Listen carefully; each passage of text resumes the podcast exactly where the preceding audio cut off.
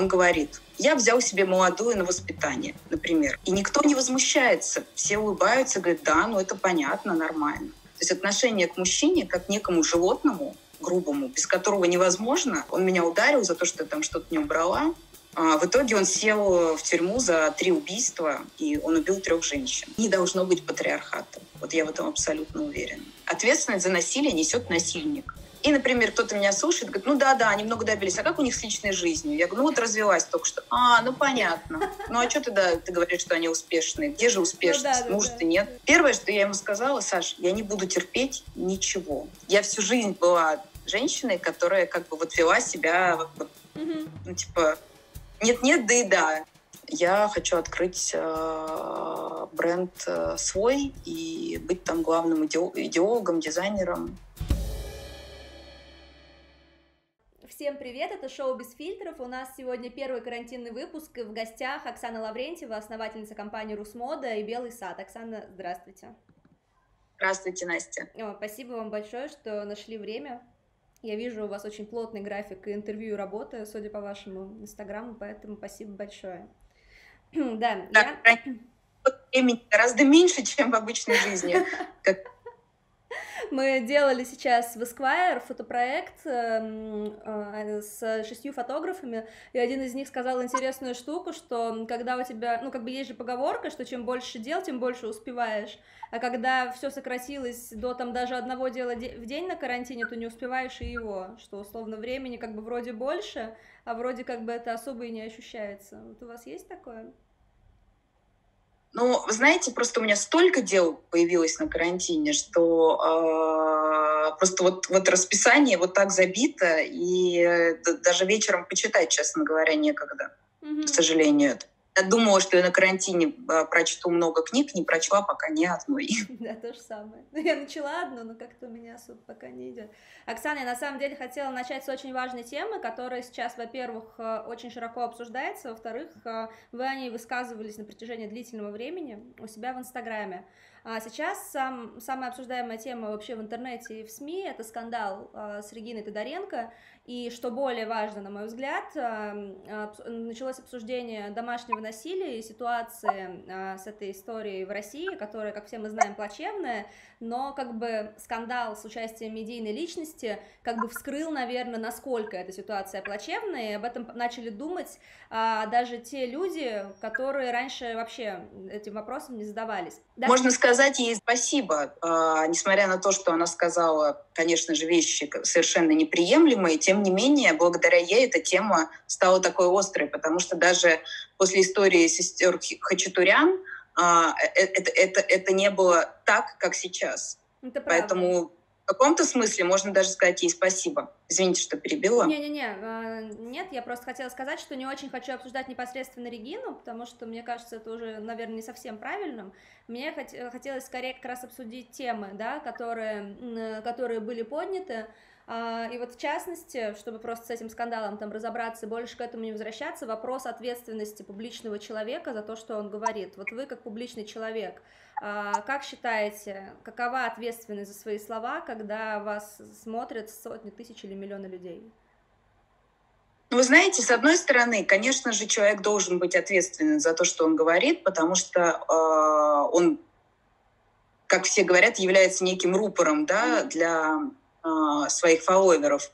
С другой стороны, э, вот у меня вопрос, а почему э, мы хотим, чтобы Регина Тодоренко лицемерила? Она сказала то, что она думала. А то, что она думала, это продукт э, системы, в которой она выросла. Да? И очень странно говорить э, ей совершенно другие вещи, если она живет так. Странно ее за это ругать. М- то есть если бы она была бы, я не знаю, э, феминисткой, тогда и, и, и люди бы ждали э, ее высказывания именно по этому вопросу, тогда это было бы просто совершенно непотребно. Она обычный человек, который живет вот в такой системе ценностей. Мало того, в такой системе ценностей живет девяносто процентов нашей страны. Ну, это и страшно, что это вообще... Это... Но можно ли ее за это винить? Это не то, что она не подумала, она правда так думает. Но это вина не ее, это вина нашей системы, в которой это нормаль... такие вещи являются нормальными. Меня на самом деле поразило, что э, именно на ее высказывание отреагировало такое количество женщин. Ну, то есть объективно наши звезды время от времени говорят какие-то спорные вещи. И никогда не было на это такой реакции. Как, на мой взгляд, здесь нельзя все списывать только на то, что там Регина популярная и красивая. Это как бы понятно, но есть и другие популярные красивые девушки, которые там говорят какие-то странные вещи, да, и на них так никто не набрасывается. Вот как вам кажется, может ли это быть знаком того, что действительно, ну, как бы просто с домашним насилием сталкивается такое огромное количество людей в России, что им это... Uh, у них это срезонировало лично, вот что, типа, их кто-то обвиняет в том, что их кто-то побил? Я думаю, что на карантине uh, уровень домашнего насилия повысился до такой степени, uh, и людям совершенно некуда деваться, они остаются дома, им некуда выйти, да, и uh, я думаю, что это могло спровоцировать uh, такую волну возмущения. Конечно же, uh, я знаю, что, судя по исследованиям, тридцать процентов женщин сталкивались с домашним насилием. И это только исследование. Я, вернее, я думаю, что тема домашнего насилия, если она знакома каждый третий, то она очень остро стоит в нашей стране. Но, наверное, сейчас, вот именно в этот период, он, он стал еще острее. Поэтому такая волна возмущения. Я, я смотрела, когда готовилась к нашему интервью, круглый стол, который сделала Ильяна Эрдинеева, главный редактор «Гламур», после всей этой истории, потому что, ну, как бы... в том числе из-за интервью, которое Регина дала Гламуру, это все случилось. И там, на самом деле, говорят удивительные вещи и про статистику, и про карантин, что, во-первых, эта статистика, которая есть по домашнему насилию, она... Ну, короче, она всегда будет кривая-косая, потому что ее ведут там условно по статистике эм вэ дэ, но на самом деле, чтобы завели дело из-за того, что там тебя бьют, это надо просто, ну, короче, быть очень пробивным человеком и прям вот дожать там полицию, да, чтобы она согласилась там принять заявление и завести дело. А, а по карантину они говорили, что увеличилось на две трети, по-моему, количество обращений, и, к сожалению, увеличилось обращ... количество обращений не просто с рукоприкладством, а уже там с поножовщиной, условно говоря, что там как бы, ну, накал этих конфликтов, да, он просто разрастается. Слушайте, ну, я могу сказать, что, э, наверное, в моем окружении, несмотря на, в общем, очевидно его благополучие, нет ни одной женщины, которая никогда бы не сталкивалась с сексуальным, с бытовым или с э, моральным насилием. И это такая повсеместная тема, э, которая, наверное, касается вот каждой женщины. Но в то же время ведь она касается и каждого мужчины, потому что насильники, они ведь к нам не спускаются из космоса, да? Они живут в нашей стране, среди нас, и их воспитывают наши же женщины. Я думаю, что самая главная проблема... почему в нашей стране так много насилия, это, к сожалению, вот то отношение между, те отношения между женщинами и мужчинами, которые у нас являются нормой, то есть полный патриархат. Я как человек, который сама эту ситуацию знает очень глубоко изнутри, и который, и которая с ней, в общем, разобралась, разобралась, начиная от того, что я ушла из такой ситуации, кончая тем, что мне получилось понять и простить. И моего отца, который это делал по отношению к моей матери, и там несколько моих первых мужчин, то хочу сказать, что опять-таки, что главная проблема, из-за которой существует насилие в семьях по отношению к женщинам, это патриарха... патриархаль... патриарх... Как сказать правильно? Патриархальная система какая-то? Патриархальная система и патриархальный уклад. Mm-hmm. Наших мальчиков и девочек всех воспитывают в неуважении а, к противоположному полу. Вот если вы послушаете любого мужчину, он говорит: «Я взял себе молодую на воспитание», например. Mm-hmm. И никто не возмущается. Все улыбаются, говорят: «Да, ну это понятно, нормально». Если вы послушаете наших женщин, женщина э, — это шея, мужчина — это голова. Это люди мне пишут постоянно в комментариях э, в ответ на, на, такие, э, на любые э, посты с, феми- с феминистским уклоном. женщина должна подстраиваться, женщина должна как-то предугадывать поведение мужчины. Мужчину можно увести из семьи. То есть отношение к мужчине как к некому животному, грубому, без которого невозможно, но э, нужно как-то вот манипулировать, подстраиваться для того, чтобы с ним жить. И, в общем, его не держат тоже за человека, точно так же, как мужчина не держит за человека женщину. Ну, в общем, для меня, вот как, как человека, там, прошедшего много психологических разных э, историй, это, мне кажется, вот самое, самое главное, э, среда, в которой может родиться насилие, это вот изначальное неуважение и отсутствие любви к противоположному полу. И я думаю, что для того, чтобы это искоренить, помимо закона о насилии, помимо э, там, публичного осуждения жертв и того, чтобы каждый, каждый человек знал, что это ненормально, я думаю, что очень важно э, начинать прямо со школы сексуальное воспитание, да, в котором э, и девочкам, и мальчикам бы объяснялось, как говорить «нет», что ты можешь, чего ты не можешь, э, что ты не обязан, там, я не знаю, выйти двадцать лет замуж и нарожать срочно детей, что нормально быть одной, э, нормально, я не знаю, там, иметь любую сексуальную ориентацию, нормально вообще ни, ничего не хотеть. Э, Потому что я думаю, что отсутствие свободы и вот огромное общественное давление, как женщине нужно жить, она тоже делает свой вклад в эту ситуацию. Потому что ведь очень многие, например, даже если у них есть финансовые возможности уйти от насильника, там, обеспечить себя самой, они не могут уйти из-за общественного давления. Потому что если ты разводишься, это публичный провал. Если ты одна, это как бы на тебе клеймо, что ты неполноценный человек. Если ты разрушаешь семью, где есть дети, ты плохая мать. И вот это все не позволяет женщине сделать выбор и не терпеть насилие. И это все позволяет мужчине это насилие над женщиной производить, потому что он, он, он, он главный, он, он добытчик. Вот, э, знаете, как у меня даже много среди моих знакомых женщин, которые говорят: муж должен меня содержать. Почему муж тебя должен содержать? Почему ты не хочешь пойти сама работать? Или, например, я даже делала опрос в Инстаграме.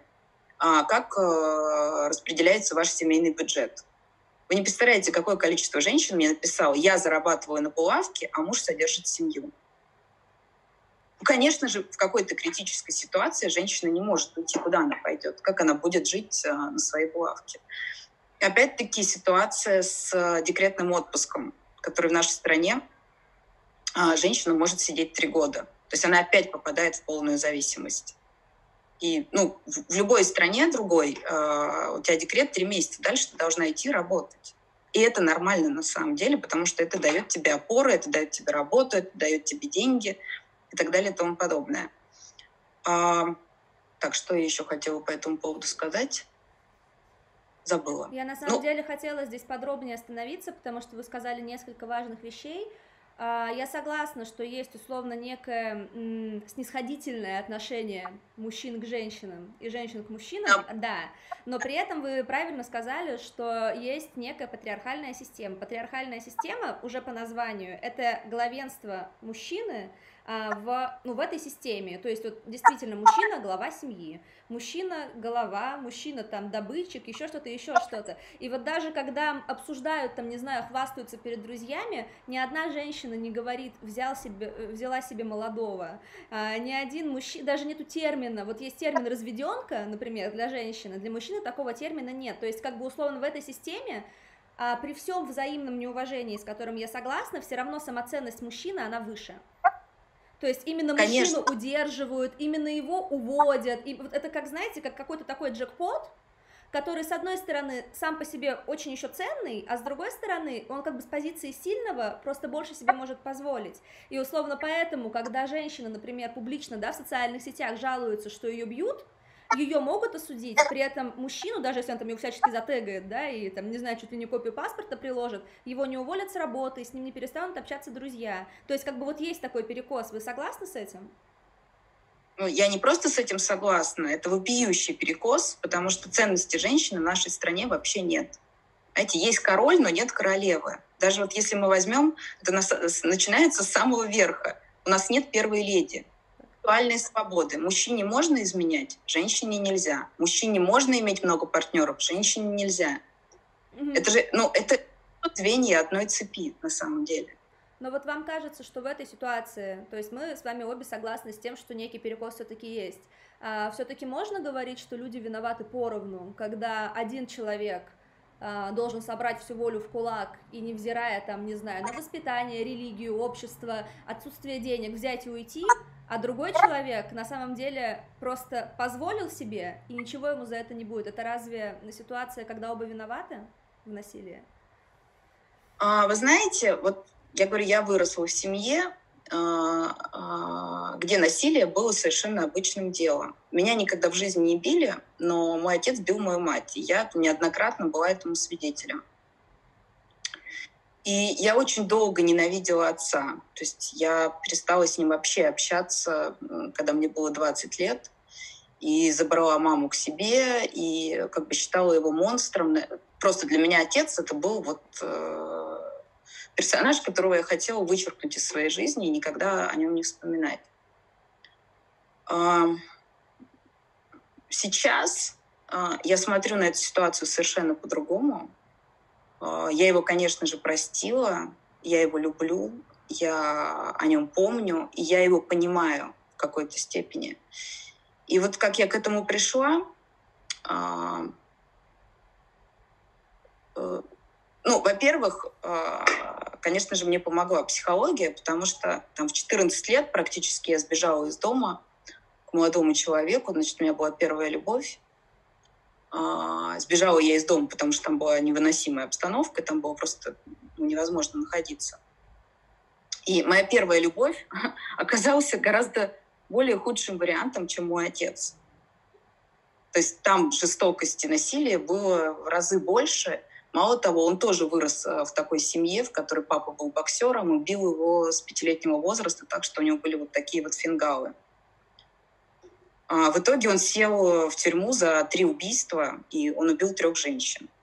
Вот. Поэтому, то есть, убежав из такой семьи, уйдя, да, вот мама не ушла, я ушла в четырнадцать лет, а я оказалась в точно такой же ситуации. А дальше, там, через какое-то время... когда я ушла от отца Алины к другому молодому человеку, я попала опять в точно такую же ситуацию.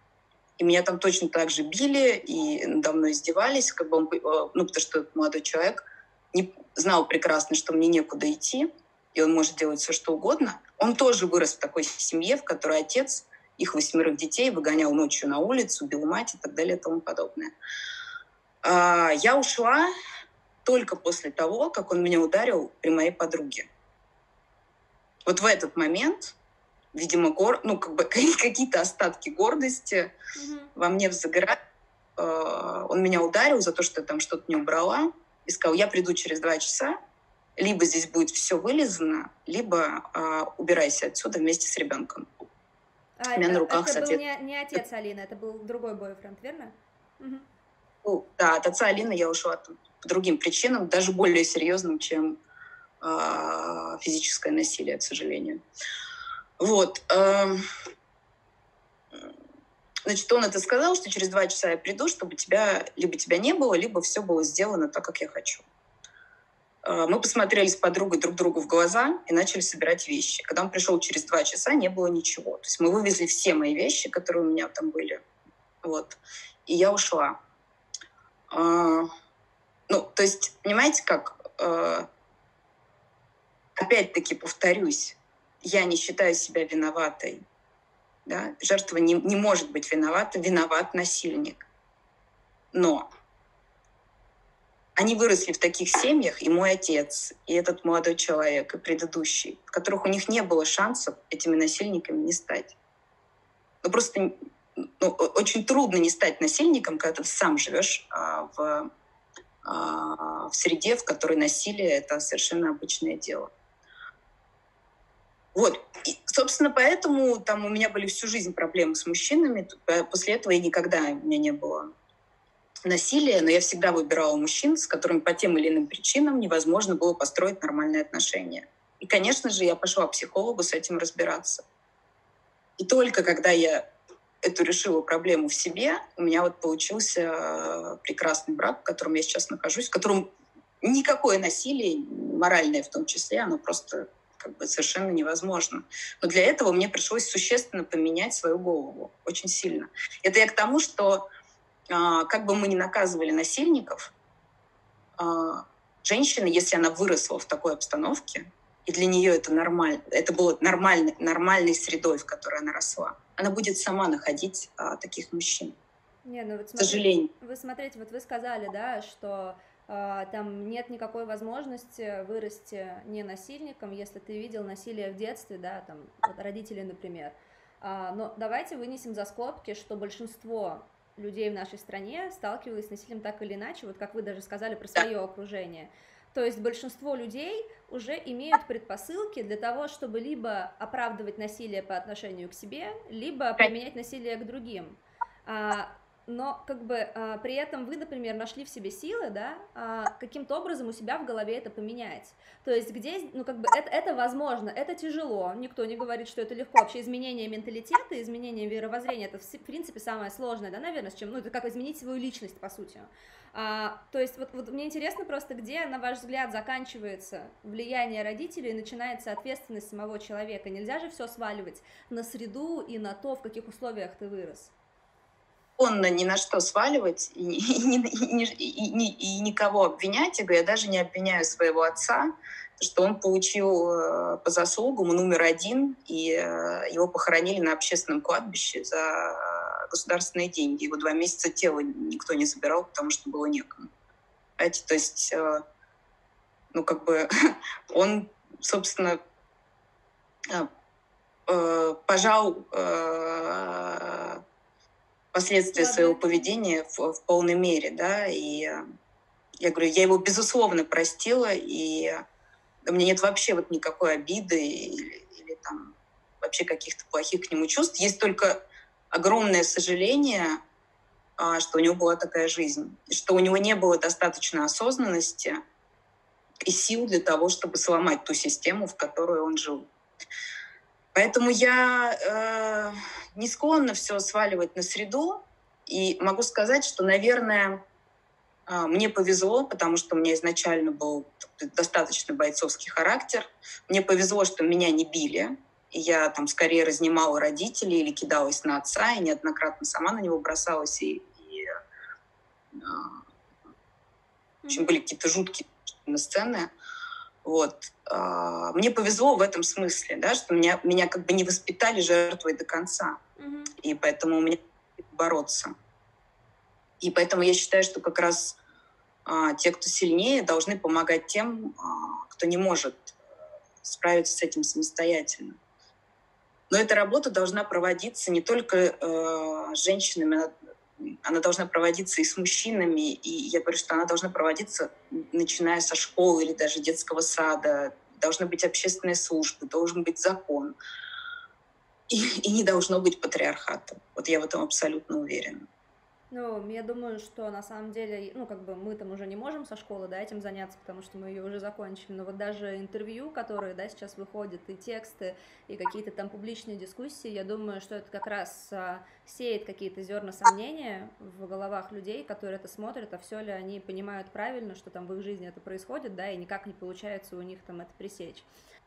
Есть, с одной стороны, что всегда виноват насильник, и с другой стороны, эта формулировка как будто бы отменяет ситуации, когда действительно либо оба человека друг друга физически и морально насилуют, либо реально там женщина является неким манипулятором, да? Вот как вам кажется, где здесь вообще вот эта вот грань, и какая, как, как, это можно, как это можно трактовать?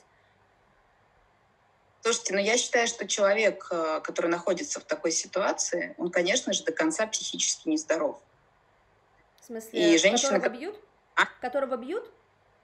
Которого бьют, который живет с наркоманом, который живет с алкоголиком, э, который находится в ситуации, когда его не бьют, но над ним издеваются эмоционально. Потому что жертва и насильник, к сожалению, это вот такая вот связка, и они нужны друг другу. Да? Поэтому я говорю, опять-таки повторюсь, чтобы мои слова не... не поняли превратно, жертва не виновата. Взрослый мужчина, допустим, пятьдесят лет, да, окей, его били, когда ему было пять, но с тех пор прошло сорок пять. Неужто не, вы считаете, что нету никакой его ответственности в том, что он поднимает руку на жену или ребенка? Есть и у, и у мужчины, и у женщины. Ну, хорошо. Но никто не виноват. А, но, а, ну, окей, никто не виноват, вы имеете в виду, что каждый там является продуктом среды, да, и там воспитания и так далее. А, но все равно, как бы, опять же, это возвращает нас к неравному положению этих людей, потому что не каждая женщина может даже собраться и уйти, да. Мы видели там, допустим, пример сестер Хачатурян, которые, а, у которых смогла уйти мама из семьи, вернее, как уйти, ее выгнал отец, насколько я помню, он выгнал, сказал, иди отсюда, ты там портишь моих дочерей, и продолжил их насиловать и над ними измываться, и для них единственным возможным выходом оказалось, оказался выход в тюрьму. И мы все еще не знаем, посадят ли их в итоге. Там, им пришлось убить своего отца. Их отец был глубоко психически нездоровым человеком. Конечно, но это же не единичный случай. Нет, я просто к тому, что э, и жертвы, и насильники нездоровы. И вся среда провоцирует на то, чтобы таких нездоровых людей было больше. Да, но только жертва, в отличие от насильника, никого не насилует и не убивает, и не отрубает ему кисти рук, условно говоря. То есть, как бы, если поставить на чашу весов, то, как бы, насильник хотя бы не рискует, меньше рискует своей жизнью и своим здоровьем. Он может потом осознать, я не знаю, поправить свою психику и жить дальше, а женщина без рук уже не может. Тут я совершенно с вами согласна, но ответственность жертв все равно должна быть. Потому что на самом деле ничего не может сделать ребенок, но когда ты взрослый человек, это все равно всегда твой выбор, оставаться там или не оставаться. Знаете, я понимаю, что, наверное, есть ситуации, в которых правда невозможно уйти, и но вот много. Я там угу. было некуда уйти, у меня не было работы, у меня не было образования, у меня был малыш на руках, но я ушла. Но у да. вас характер, это как бы видно, да, это видно по всему, что вы делаете. У вас вот такой вот характер, он такой довольно напористый, как вы сами сказали, бойцовский. А, но, допустим, характер такой не у всех. Условно, вы ушли из, из семьи, а ваша мама нет. Вы же не считаете, что она там это выбрала или что она там каким-то образом ну, в этом виновата? Была ответственность за свою жизнь, и мне, видимо, не было на это моральных сил. Но... Если бы, например, вокруг... была бы какая-то система, которая ей могла бы помочь, возможно, она бы эти силы бы в себе бы нашла. Но этой системы как не было, так и нет. Я просто боюсь, что эта система как раз, ну то есть сначала появляется личная ответственность, да, а потом уже появляется система, а не наоборот, вот, и поэтому а, вот эти все истории, там, которые, допустим, Оксана Пушкина делает, да, инициатива по принятию закона о домашнем насилии, инициатива о том, чтобы хотя бы а, стали исполняться те статьи, которые уже есть, но которые не работают, а, это все, короче, а, ну у нас просто будет еще одна статья, которая не работает. Вот что я думаю. Ну, то есть, как бы, когда примут этот закон... Я ровно об этом и говорю, что закон — это, к сожалению, маленький шаг, и он убирает только последствия, но он не уберет никогда причины. Это закон поможет немного это остановить страхом. Но насильники не перестанут от этого быть агрессорами, насильниками внутри. Мы должны все понимать, что любая агрессия — это все равно запрос на любовь. И... Те истории мужчин, которые в моей жизни встречались, которые были такими, они не выросли в благополучных семьях. Вы же тоже со своей стороны понимаете, что а, как бы любовь никого на самом деле не исцеляет. Это такая очень, мне кажется, такая мысль-ловушка, из-за которой в том числе куча насилия происходит. Женщины думают, что вот сейчас, окей, я буду его посильнее любить, я его пожалею, я там, не знаю, буду для него самой лучшей женой, там, как это, хозяйка на кухне, шлюха в постели, или как там это все вот называется, да, и они думают, что, короче, если сейчас они будут правильными женщинами, то все поправится, а на самом деле это так не работает, потому что, там, не знаю, пока наркоман не решит обратиться в реабилитацию, он не перестанет быть наркоманом, его нельзя туда притащить, и залюбить его нельзя до того, чтобы он слез с героина. Это же здесь вот так работает, вот как быть женщине в этой ситуации, когда она думает, что своей любовью может там сделать из насильника нормального человека. Так это же на самом деле ведь тоже неуважение к мужчине, когда ты думаешь, что ты Бог, который может его исправить. Настоящая любовь — это прежде всего любовь к себе. когда ты себя уважаешь и ты себя любишь, тогда ты можешь любить другого человека. Без, без этого вообще никакой любви не может быть. То, что вы описываете, это комплекс Бога, э, манипуляции и э, все что угодно, только это к любви никакого отношения не имеет вообще. Ну, чтобы все это осознать, надо, опять же, там, иметь возможность быть, например, женщиной без мужчины, или женщиной, которой нравится женщина, или женщиной, которая может родить ребенка для себя, и за это ее никто вот не осудит. Я, собственно, с этого и начала. Вот вам патриархальные ценности. Если ты понимаешь, что ты можешь быть с мужчиной, ты можешь быть одна, ты можешь быть лесбиянкой, ты можешь быть матерью-одиночкой, ты можешь быть асексуалкой, ты можешь быть вообще кем угодно. У тебя не будет желания потакать мужчине, залюбливать его, исправлять и спасать его. Зачем? Ну, вот вам не кажется, что чтобы эта система, например, каким-то образом начала сдвигаться, да, и эволюционировать, нужны какие-то отправные точки, и отправная точка никогда нельзя бить женщину и ребенка, это прям важно. То есть, да, окей, как любая, как это сказать, как любое такое обобщение, там в любом случае будет какой-то процент людей, которые правда не виноваты, а их обвинили. Вот сейчас, допустим, там идет история с Джонни Деппом, да, мы видим, что там, ну, как бы очень все неоднозначно. А? Что? Что он, скорее всего, не виноват. Да, да, и там на самом деле его а, супруга, бывшая уже, прошу прощения, у меня микрофон слетел, а, Эмбер Хёрд, она сейчас может сесть, по-моему, на два или на три года в тюрьму, потому что там нашли доказательства, что она себе подрисовала синяки, там нашли записи, как она его угрожала, потому что сейчас реально такая ситуация там в США, да, что э, обвинение в сексуальных домогательствах – это самое страшное для мужчины, потому что это просто сравнивает его с землей, это убивает его карьеру, лишает его богатства, друзей, всего. Но вот не кажется ли вам, что это необходимый этап, переломный такой, как бы, э, как любая революция, она там, не знаю, уничтожает в том числе несколько человек, которые этого не заслуживали? Вот. Конечно же, сначала, когда как бы мужчинам можно было все, да, да, им нельзя ничего, да, да, да, да, ну то есть, да. Это маятник, который как бы качнулся с такой же силой в другую сторону, с которой он был там, да, и потом он вернется, наверное, на какое-то нормальное положение, потому что действительно сейчас в Америке уже такая ситуация, что мужчин надо защищать от женщин. Ну, в каких-то случаях. Ну, там уже хотя бы можно говорить о каких-то моментах, а уверены ли вы, что здесь виноват мужчина? Но потом, именно потому, что они преодолели перекос в другую сторону, потому что на действие есть противодействие. Как бы после годов и десятилетий патриархата, да, нормально, что вот как бы гнева со стороны женщин было столько, они столько лет терпели, там, молчали, и они там терпели унижение, да, что когда у них появилось право голоса, оказалось, что это просто такая ярость, вот такая вот, которая просто сносит все на своем пути.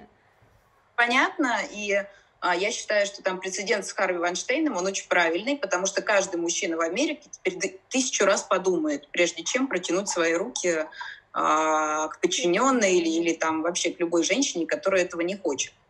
Да, но, а, но там есть и обратная ситуация. Там, слушайте, там при разводе, если женщина была кормилицей, она будет платить алименты мужчине. Ну, формально у нас... и у нас то же самое. Как бы, если... О чем вы говорите? Нет, если ребенок нас... останется с папой. Ну, у нас, у нас скорее вообще в большинстве. И у нас э, самая нормальная ситуация, это когда при разводе женщина не получает ничего. Да. Да. Или какие-то алименты неразли... не... неразличимые совершенно глазу. И от, а, а, а от государства она тоже как бы ничего не получает. Поэтому она будет сидеть и терпеть мужчину, который ее бьет или над ней издевается, потому что ей просто тупо не на что жить.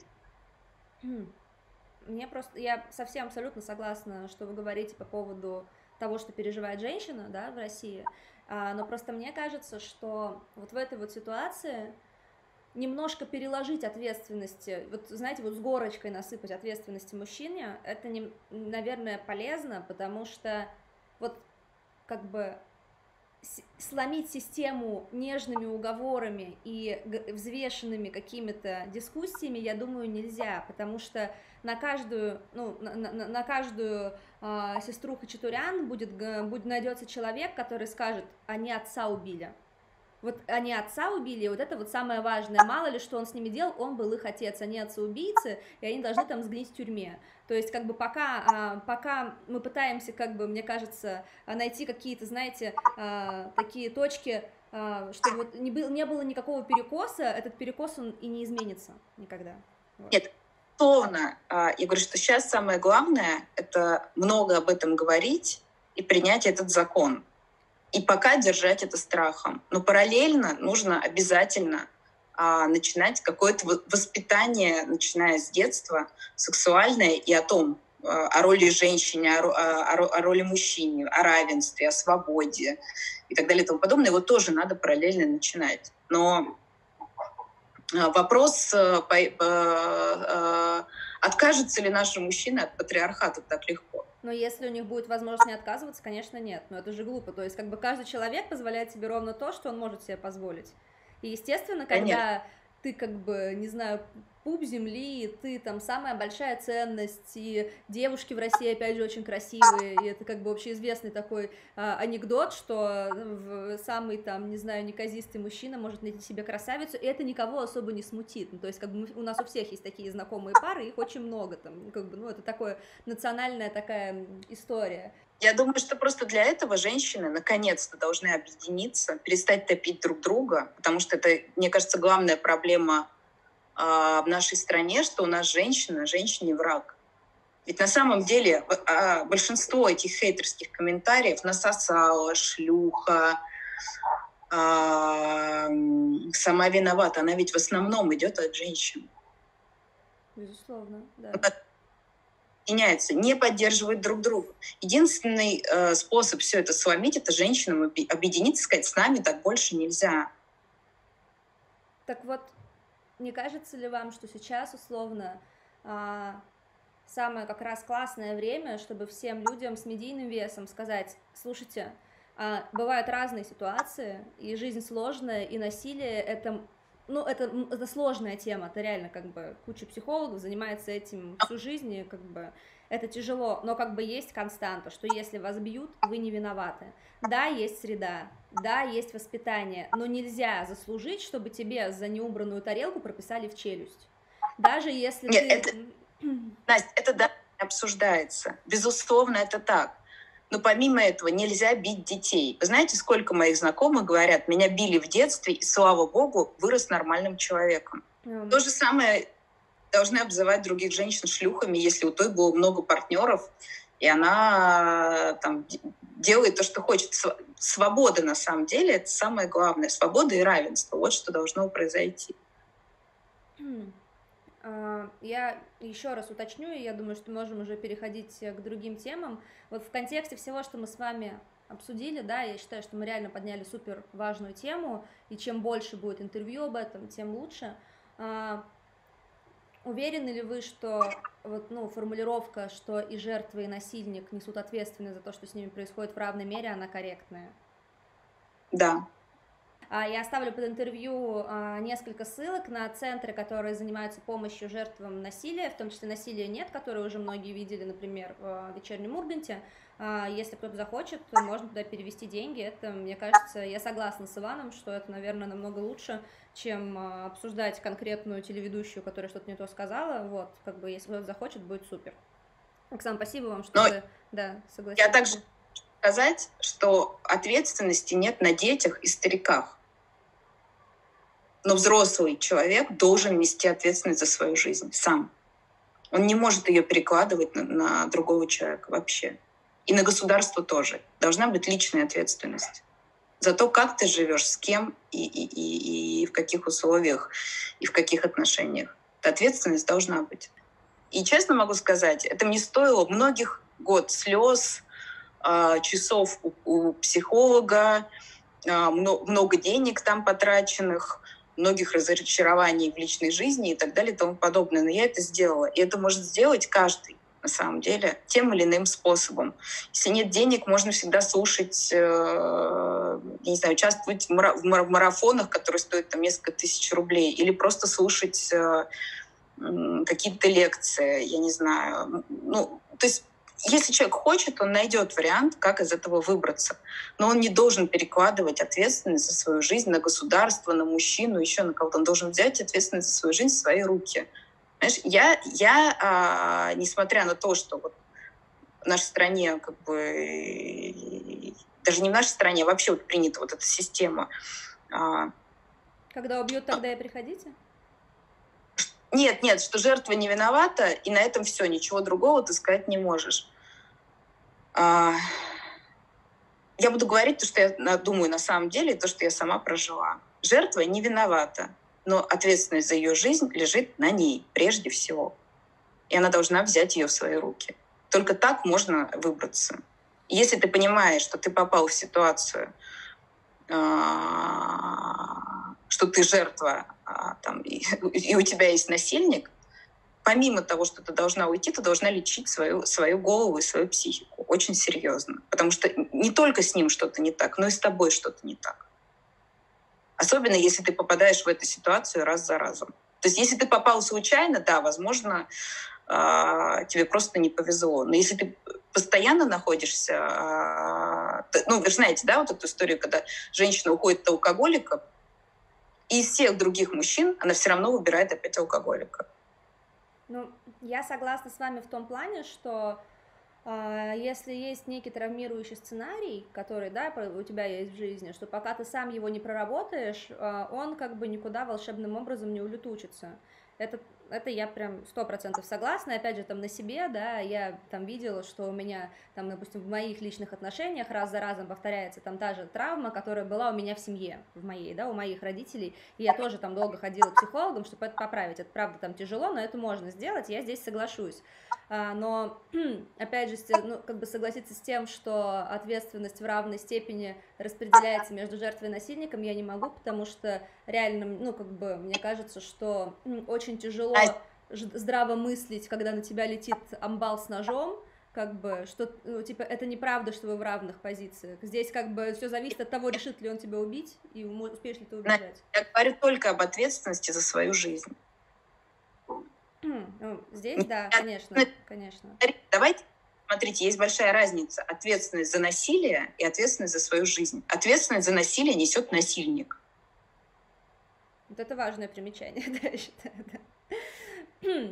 Но за жизнь, конечно, да, то есть условно как там насильник не станет э, нормальным человеком, пока сам не захочет, так и э, жизнь там жертвы, да, она не наладится сама собой, и там, не знаю, кризисные центры ее тоже не наладят, они там могут дать убежище, да, на какое-то время, но потом-то все равно начнется жизнь снова, и здесь уже нужно что-то делать.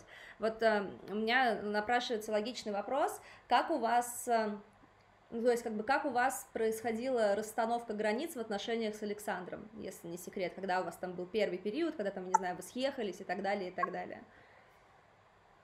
А, ну, к тому моменту я уже стала человеком с хорошими границами. И перед тем, как мы познакомились, я закончила тяжелые, на самом деле, для себя очень отношения. И я приняла решение, что я год беру гэп-йер, отпуск от врача. И мне, что я хочу побыть год одна, так и для себя решила. И не вступать ни в какие отношения, потому что я понимала, что мне нужно вообще прийти в себя и что-то серьезно внутри поменять. Как только я через, э, э, приняла это решение, через три дня или через пять, по-моему, я познакомилась с Сашей. Я была не просто не настроена на отношения, я была активно настроена против. Вот. И мне не было никакой любви, никаких отношений, ничего. И это была огромная разница между тем, что происходило со мной раньше, потому что раньше, как только ты с кем-то расстаешься, ты сразу думаешь, ой, надо срочно найти. И, и вот это вот ощущение, что ты не можешь быть одна, ты неполноценна, если ты одна. У меня вот даже, например, были такие случаи, когда вот у меня есть подруги, там очень много добившиеся.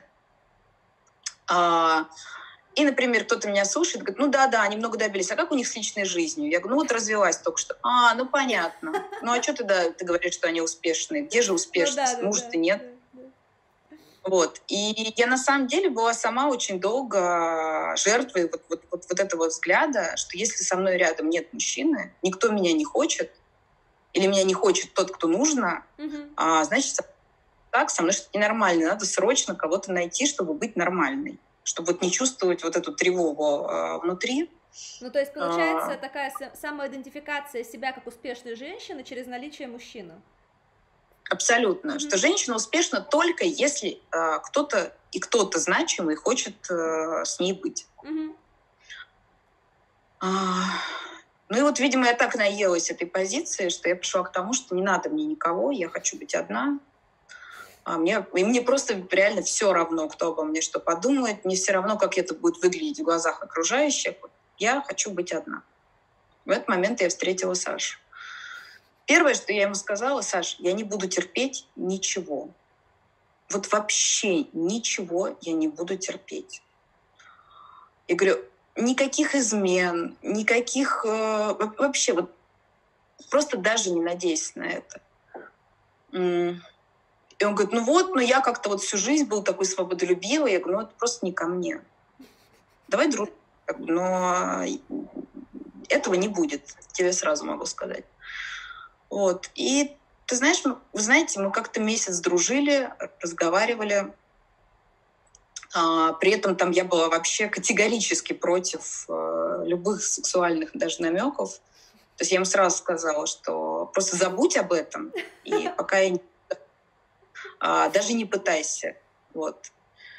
И он как-то на удивление очень а, лояльно к этому отнесся и сказал, хорошо, я готов там, ждать. А, и на все мои, значит, заявления, что давай дружить, он говорит, нет, я дружить не хочу, я влюбился. Вот. И были моменты, когда я говорила, слушай, нет, я вообще ничего не хочу, вот это вот все. Он говорил, ну, если тебе не нужен, я пошел, я как бы, мне тоже это совершенно не надо. А, а, и в какой-то момент... Кстати, после того, как я там что-то вот начала говорить, что мне ничего не надо и всего хорошего, он сказал, тогда я пошел. Я подумала, нет, наверное, такое душевное родство, что нельзя это терять. Вот. И как-то потом одновременно мы признались друг другу в любви, но это где-то через месяц было. Ого, а так быстро. Да. Круто. Не, ну... что у нас была классическая любовь с первого взгляда, потому что когда мы, вот, мы увидели друг друга, у нас есть э, фотография, где пятнадцать минут знакомства, то есть это выглядит так, как будто бы мы всю жизнь вместе. То есть, наверное, влюбленность с первого взгляда, она была сразу, но потом у меня было очень много сомнений. То есть если Саша пёр как танк, я очень сомневалась, и э, как-то я вот вообще не была уверена, что мне это нужно. Вот. Потом... Э, когда, в общем, мы признались друг другу в любви и э, начали встречаться уже по-настоящему, можно сказать. А все очень быстро получилось, потому что мы тут же поехали на отдых вместе. Это был Новый год, и Саша приехал туда, где я была со всей семьей, с мамой, с детьми, с подругой, с ребенком. Вот он туда приехал на, на смотрины, на некоторые. Вот. И, и все, мы вернулись из отпуска и начали вместе жить сразу же. А был какой-то момент, там, не знаю, все равно а, притирки уже в отношениях, или когда вы договорились, что вы вместе, дальше уже все было гладко? Нет, ну, конечно, было. Например, Саша, он, в общем, любит женщин и всегда очень себя, скажем так, фривольно в этом смысле вел, mm-hmm. там, со фли- флиртовал и так далее и тому подобное. И мне это очень не нравилось, хотя я сама как бы, тоже человек, который, в общем... тоже фли... раньше флиртовала со всеми подряд.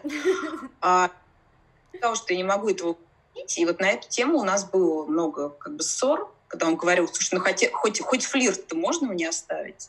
И как-то вот мы ругались, но не было внутри позиции окончательной.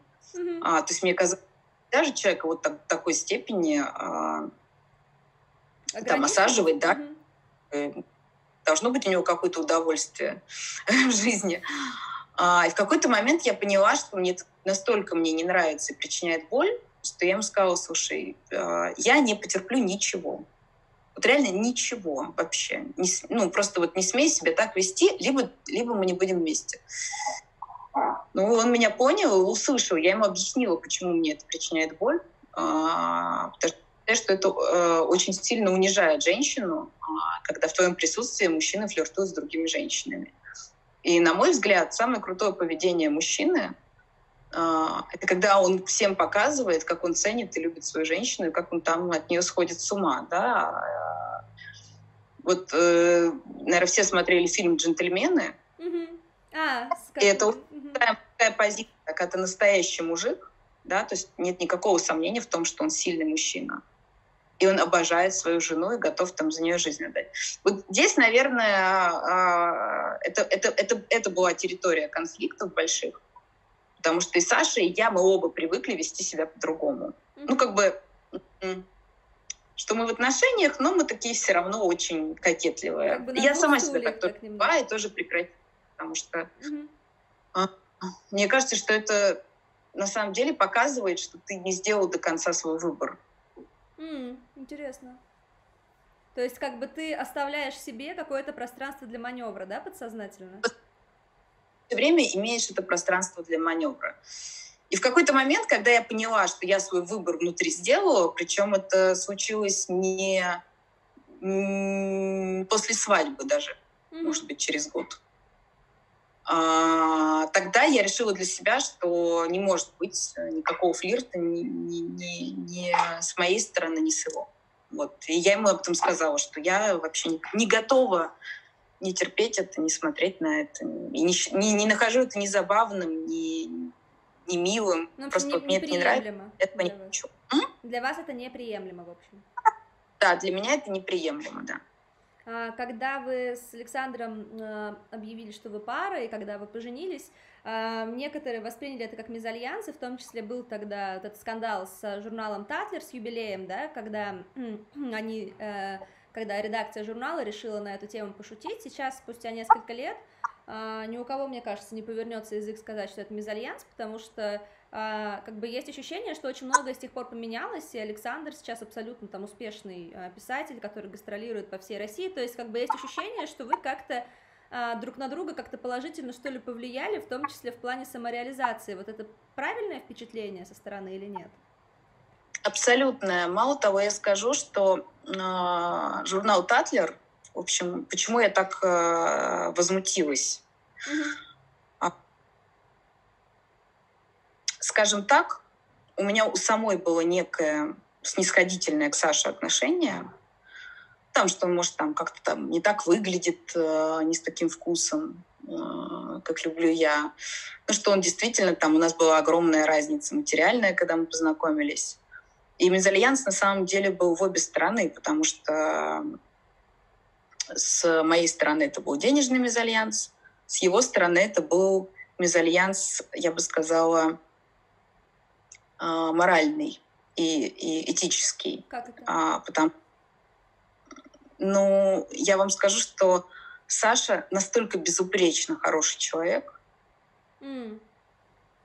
что впервые в жизни у меня было ощущение, что я живу с человеком, который по своим моральным качествам превосходит меня там сто раз.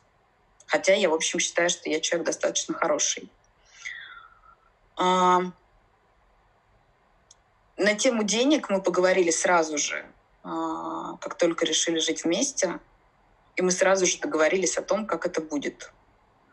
А, там, мы обсудили, сколько стоят там какие-то вещи, а, договорились, сколько Саша будет а, давать день, денег в дом, и о том, как это будет там происходить в путешествиях, а, а, там, в ресторанах и так далее и тому подобное.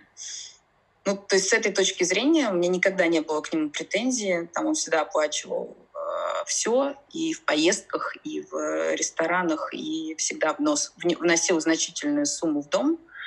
Я знаю, что для того, чтобы это делать, он там вначале брал любую работу, которая у него появлялась, и он работал просто круглосуточно.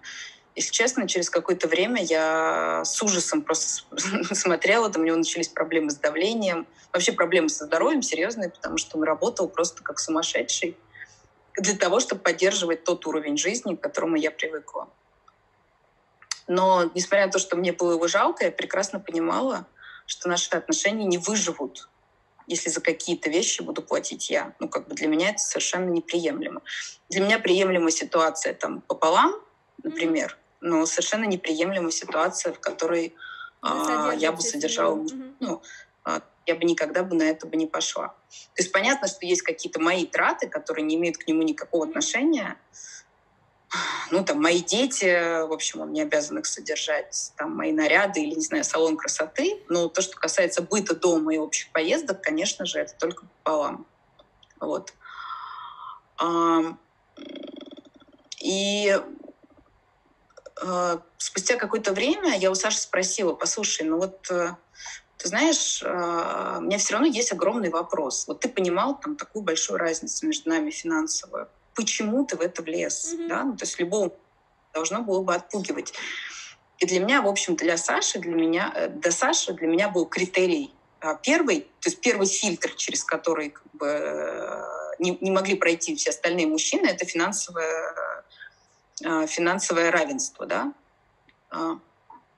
Я говорю, просто в тот момент, поскольку я вообще не хотела отношений, я, в общем, этот фильтр для меня не сыграл роли, и, то есть потом я уже влюбилась, и вот как бы мы эту проблему решали, да, если бы я в тот момент была нацелена на отношения, я бы, конечно, даже никогда бы не, ну, просто бы не, не ответила бы, скажем. Mm-hmm. Не стали рассматривать, что это возможно. Даже не стала рассматривать сразу, то есть я бы сразу бы это отвергла. И Саша мне сказал такую вещь, которая меня очень восхитила. Он сказал: ты знаешь, просто до встречи с тобой мне не нужно было столько денег. Меня вполне устраивало то, что есть. Но когда я встретила тебя, я понял, что мне придется там зарабатывать в десять раз больше, чем я зарабатываю. Но у меня никогда не было сомнений, что я это смогу. Мне просто это было не нужно, а теперь стало нужно. И Саша набрал такой темп, что, честно говоря, я... Ну, я, безусловно, всегда в него верила, но я никогда не ожидала, что он добьется столького и так быстро. Mm-hmm. Ну, то есть, если там между нами была разница, не знаю, в десять раз, то сейчас она там в два раза, например. Mm-hmm. Не, ну это вот. Круто, и конечно. Саша... А? Мне кажется, это такой мужской поступок в хорошем смысле. Ну... Нет, ну Саша себя абсолютно ведет как мужчина, в общем, во всех... в своих проявлениях, и что вызывает мое бесконечное уважение. И, конечно же, я его с каждым днем люблю только больше, потому что он ни разу меня не разочаровал. Вот со своей стороны я могу сказать, что вот был, э, был мезальянс в другую сторону, да, в сторону там, морали. Mm-hmm. И э, тут Саша мне не ставил никаких условий. Вот, он, ну, как бы он изначально принимал меня такую, какая я есть, и с его стороны всегда было гораздо больше принятия. И он никогда не пытался меня переделать, в отличие от меня, да, то есть я там все время говорила, там, не так одет, не так пострижен, худей, занимайся спортом. Вот он никогда не старался меня переделать, но могу сказать, что под влиянием наших отношений я очень сильно изменилась, и э, я очень сильно... Ну, в общем, моя мораль существенно сдвинулась э, в сторону э, добра, скажем так. То есть я была гораздо более беспринципным, злым, может быть, и жестким человеком, чем сейчас.